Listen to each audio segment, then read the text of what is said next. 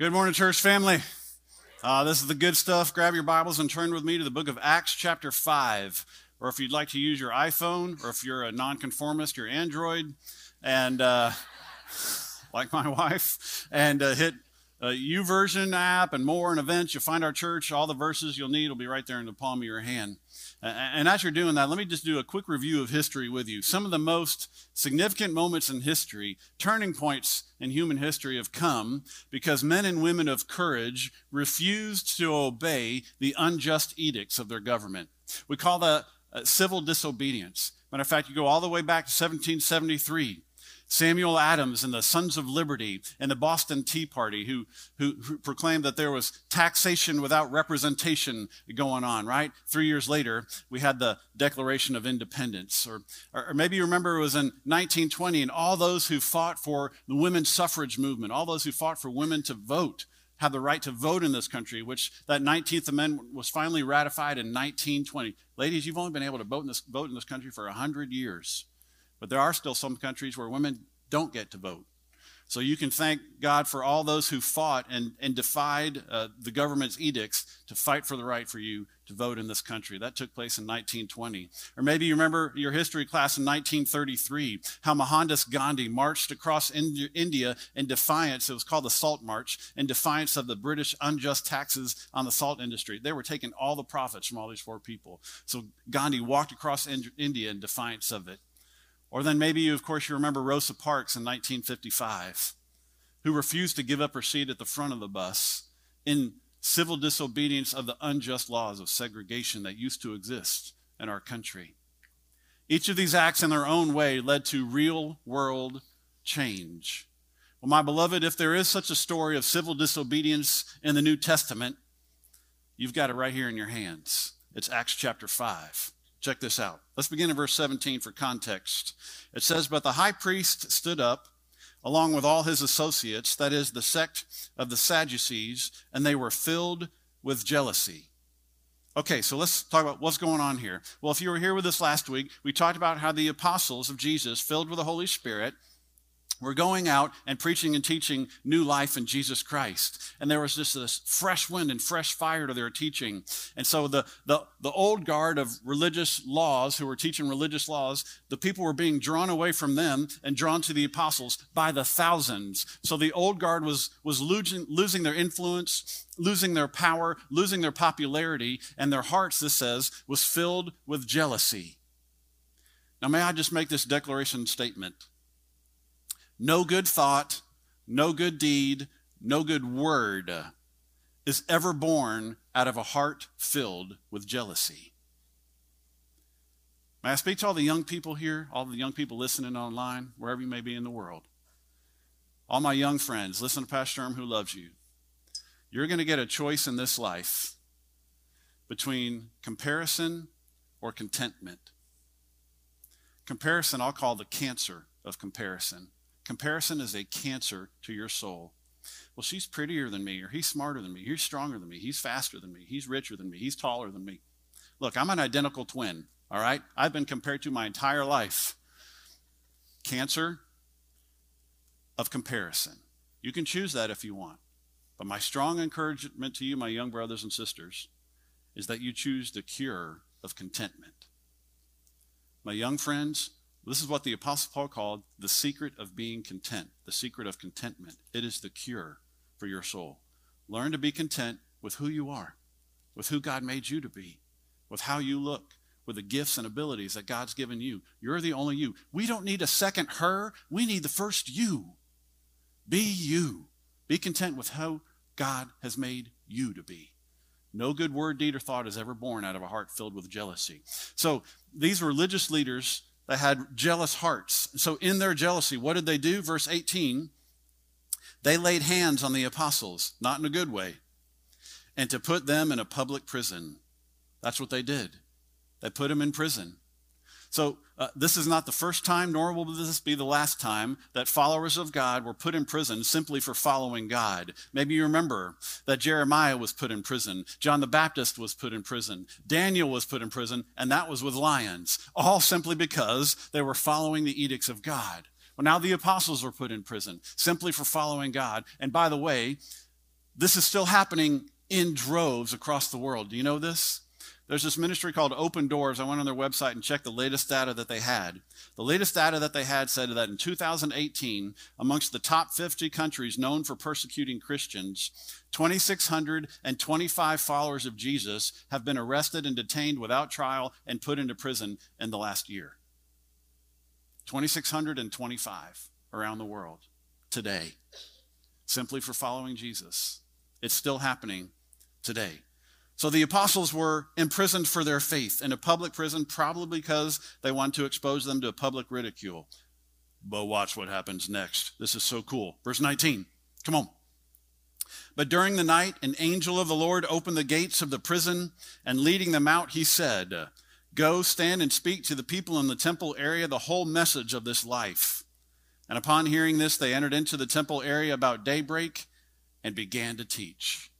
Now that's cool an angel of the Lord led a prison break. Hallelujah. That's cool. And he came with him uh, a message, right? And this was a message that was heaven sent go into the temple area and teach about this whole life. Well, what's the life? It's the eternal life, it's the abundant life, it's what the Bible calls the life that is truly life of being a follower of Jesus Christ. Go and teach everybody about all that. So an angel leads the prison break and brings a message with him from heaven. So what do the disciples do? They do exactly what the angel said. Verse 21 they obeyed. Upon hearing this, they entered into the temple area about daybreak and began to teach. Now, that's an amazing story, but you can imagine how uh, this led to quite a stir of confusion among those who were guarding them and those who had put them in there. All right, and that's what's next. The second half of verse 21. Let's keep going on our story. So now, when the high priest and his associates came, they called the council together, that is, all the Senate of the sons of Israel. This is all the big wigs, political and religious leadership, and sent orders to the prison for them to be brought. But the officers who came did not find them in the prison. And they returned and reported, saying, We found the prison locked quite securely, and the guards standing at the doors, but when we opened them, we found no one inside. Now, and now, when the captain of the temple guard and the chief priest heard these words, they were, you can imagine, greatly perplexed about them as to what would come of this. But someone came and reported to, to them, Hey, these men whom you put in prison are standing in the temple area and teaching the people. And then the captain went along with the officers and proceeded to bring them back without violence, for they were afraid of the people that they might be stoned. Now, I probably need to explain that last phrase really quickly. That doesn't mean that they were afraid that the people had spent an extra week in Colorado. Are you following me? All right, you just got that. All right. what that means is, remember, the apostles had become so popular in their teaching that they were afraid that dragging the apostles away, they were going to make all the people mad and the people were going to throw rocks at them. All right? That's kind of how they did it back then. In Texas, we just shoot you. But back then, they throw rocks, right? So that's what they were afraid of. So you can imagine, so you kind of have to chuckle at this whole scene. Here are these guards, these prison guards, who are standing guard over a prison cell that is empty. They're standing over it all night. Daybreak rises. They look in, they're going, Hey, where'd they go? I'm greatly perplexed. I've been guarding this prison cell all night. It's kind of like uh, I, I, watched these these videos of this guy Dustin Tavella. He just won America's Got Talent. Any of y'all watch that show, America's Got Talent? Okay, me neither. but uh, this guy just won. Okay, Dustin Tavella seems like a sweet dude, by the way. He and his wife used to run a homeless ministry. They adopted two kids. Anyway, seems like a sweet dude. Happy for him. And his magic tricks, you, I watched some of the YouTube videos of it. It's like, how do you do that? I'm greatly perplexed. How do you do that? Well, all the people in the first century who, who got to watch these guys preach and teach in the temple area, having locked them in prison, are like, how do they do that? I'm greatly perplexed. Except in our story, it wasn't magic, it was a miracle. God did a miracle. And so you can imagine what happens next. They, they get brought back in and say, Y'all, get back here. And so, verse 27 when they had brought them, they had them stand before the council. The high priest interrogated them, saying, we gave you strict orders. You can kind of see him shaking his finger. We gave you strict orders not to continue teaching in this name. and yet you have filled Jerusalem with your teaching and intend to bring this man's blood upon us. Okay, so here's two observations. One is, did you notice the high priest wouldn't even say Jesus' name? He said this name and this man's blood. He's kind of scared to say his name. But then, secondly, here's the whole point. You go back to verse 20. That's where an angel sent from heaven, sent by God, gave the apostles an edict go and teach in the name of Jesus. Now you have the council, all the bigwig religious political leaders, the government, saying, don't teach the name of Jesus. So you have two competing, direct, opposite edicts, mandates, commands one from heaven, one from earth, one from God, one from government, one from an angel, one from a council. So, who are the apostles going to obey? Verse 29. But Peter and the apostles answered, We must obey God rather than men. And there it is. That sentence right there, my beloved, may be the defining moment of civil disobedience in the New Testament. We must obey God rather than men. Now, I thought about this. What if the apostles had said, okay, you guys are right. We'll stop. We'll stop telling other people about Jesus. We'll, we'll kowtow to your wishes. What if they'd stopped? Man, that's a scary thought. We might not be here if they'd have done that. But fortunately for us, they said, we must obey God rather than men. Now, why did they do that? Why did they make that choice? I think because they made a quick inventory a quick comparison, if you will, between who was giving the edicts. And between God and the council, they chose God. Here's why. Let's keep reading. Look at verse 30. Because God is the God of our fathers who raised up Jesus, whom you put to death by hanging him on a cross. He is the one whom God exalted to his right hand as a prince and a savior, to grant repentance to Israel and forgiveness of sins. And we are witnesses of these things, and so is the Holy Spirit, whom God has given to those who obey him. So, okay, they did a quick inventory. So the council's giving us this one edict, and God's giving us this other edict. Let me think, who am I going to obey? Okay, the council, these are just men elected men, probably bought and paid for, political pundits, or God. Who's God? Well, God is the God of our fathers. God is the God who's been faithful to every generation. And God is the one who sent his only son, Jesus Christ, to hang on a cross in my place for my sin. And even though Jesus was dead and buried, like the children just testified, on the third day, he rose from the again, uh, rose from the dead again. And then after he rose from the dead, God ascended him to the right hand of the Father, which, by the way, is the highest place of authority and power in the universe. And then now he reigns, this passage says, as both a prince and a savior. That word prince means pioneer, the beginning, the starter, the author. It's also used in Hebrews 12, the author and finisher of our faith. Same word. He's the pioneer, the author, the beginner of our faith, and he's also our savior. He's the perfecter. He's the finisher of our faith. And so let me do a quick analysis. Am I going to obey man who's bought and paid for political pundits and leaders, or am I going to obey God who's been faithful to every generation, who loved me enough to die for me, who has the power to raise the dead, who reigns and sits at the right hand of the throne of God, and who is both the pioneer and the perfecter of my salvation? Hmm, let me think. So, with all due respect, councilmen, we must obey God rather than men. Are you with me? And there is the single greatest act of civil disobedience in the New Testament. And thank God they did, or else we might not be here. And sure enough, they did exactly what they said they were going to do. Look, look down at verse 41. Would you skip down? Sure enough, so they went on their way from the presence of the council, rejoicing that they had been considered worthy to suffer shame for his name. And every day in the temple and from, our house, from house to house, they did not stop teaching and preaching the good news of Jesus as the Christ. They did it. Thank God. So, okay, let's bring this back home to you and me. So, what now? What? What uh, inspiration and application can we draw from this episode? This is our passage today. God speaking to this church today. What does he, what does he want to say to us? What does he want to say to you? Well, okay, let me first begin with a word of, I'll call it confession. there is definitely a rebellious part of me. Okay, there's sort of this, well, okay, I'm an American, I'm a Protestant, I'm a pastor of an independent Bible church, and I'm a Texan. All right? So there's this part of my heart that continuously carries the flag saying, Don't tread on me. All right? Anybody else who's with me? Okay, okay. So there's that part of me. However, I got to remind you, as your brother, as a fully devoted follower of Christ, my fellow brothers and sisters, when we think about submitting to our government, this honestly needs to be our first thought. Romans 13, 1. Here's what it says Let each person, every person, be subject to the governing authorities. For there is no authority except from God, and those which exist are established by God. Every person, I think that means you and me. Be subject, that means come under the authority. That's first.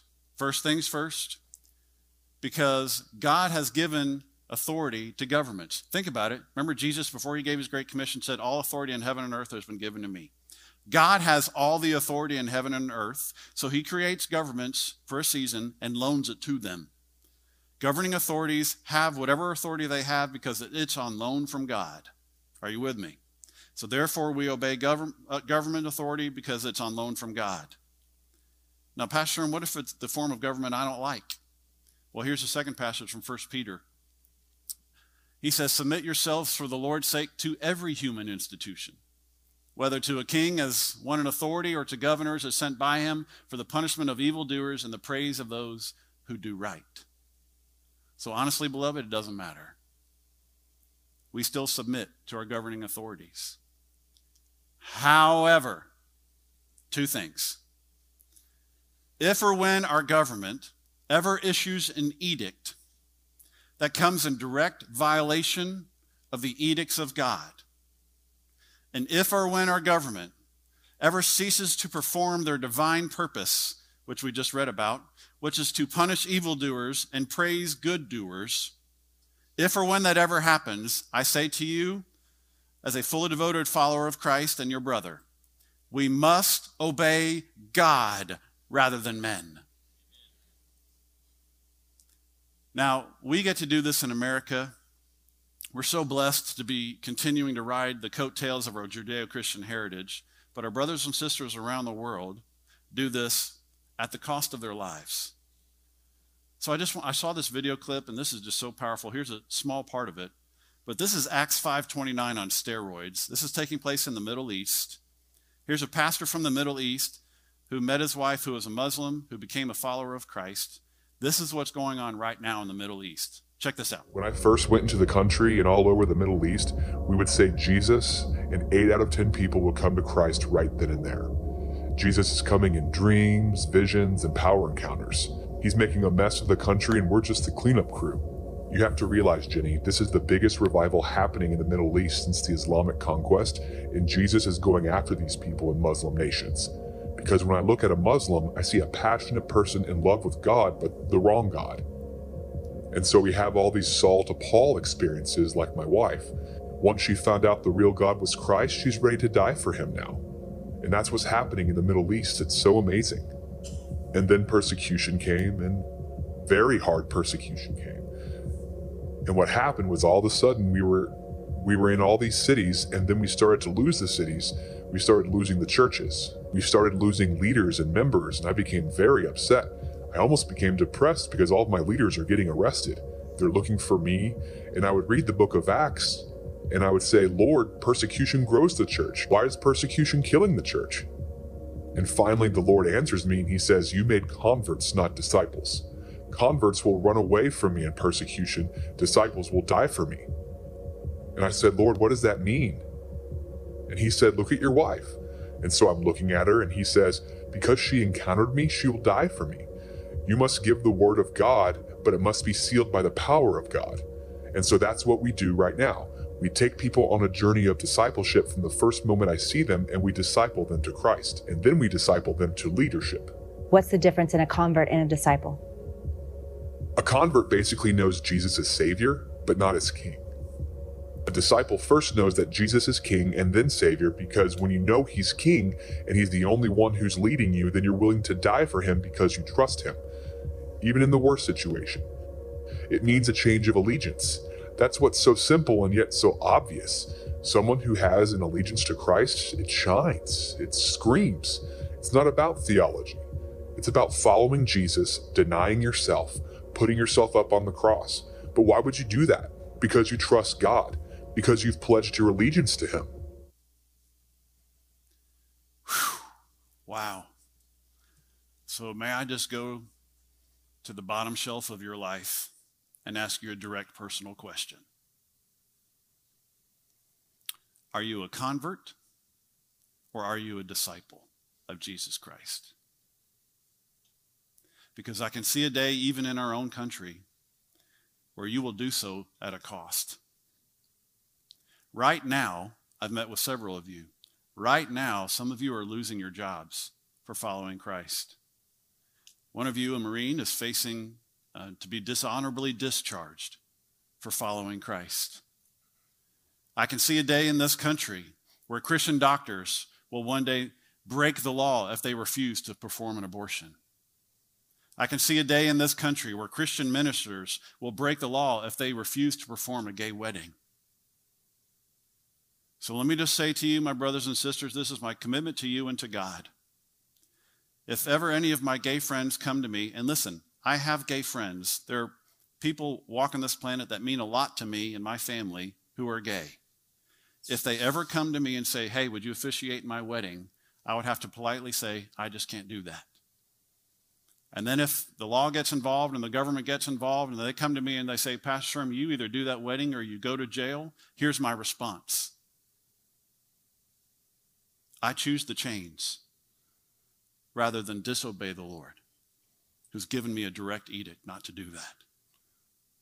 My brothers and sisters in Christ, choose the reproach of this world rather than the reproach of God.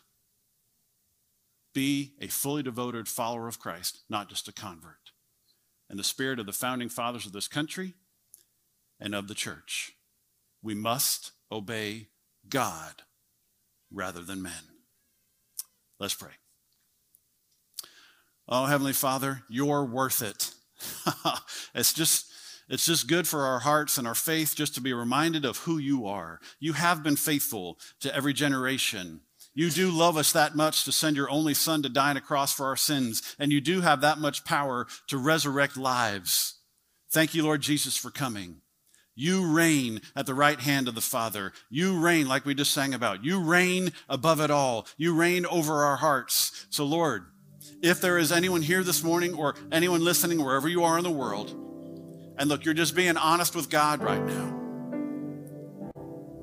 And you can just say, you know what? I'm a convert, but I'm not a fully devoted follower of Jesus.